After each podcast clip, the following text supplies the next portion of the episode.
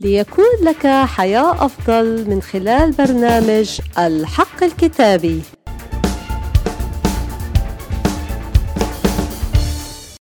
حقيقة اليوم الكتابية بعنوان أسلم من أجل خطايانا وأقيم لأجل تبريرنا.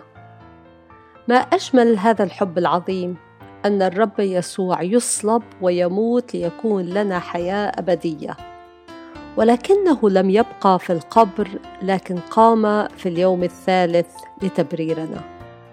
في الصليب حمل كل خطايانا لا يذكر ايا منها كلها الماضي والحاضر والمستقبل. ليس لأجل أي شيء نقوم به لكن لأنه هو حملها وسمرها على الصليب لأجل كل شخص يأتي إليه ويؤمن بغفرانه ويكون له إدراك بقيامته في اليوم الثالث.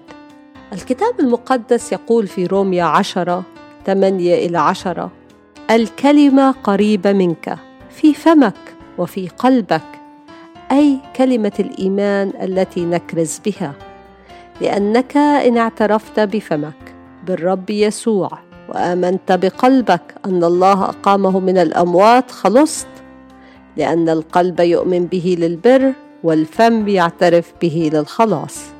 آمين. صلي معي وخذ هذه خطوة الإيمان وسلم قلبك لي خليه هو الملك على حياتك.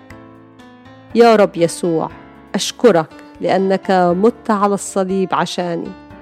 دفعت ثمن كل خطاياي وأشكرك لأنك قمت في اليوم الثالث لتبريري لأكون معك في السماء إلى الأبد.